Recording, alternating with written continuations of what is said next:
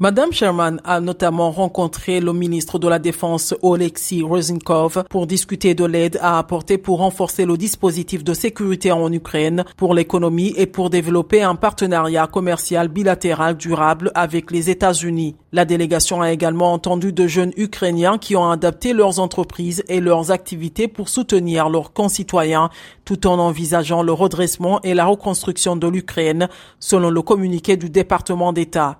Les affrontements se sont intensifiés en Ukraine au cours du 11e mois de guerre. Samedi, un missile a éventré un immeuble à Dnipro, faisant au moins 40 morts et 75 blessés. Fin décembre, M. Zelensky a rendu visite au président Joe Biden à la Maison-Blanche, où il a plaidé en faveur d'une aide militaire et économique d'urgence de quelque 45 milliards de dollars pour l'Ukraine.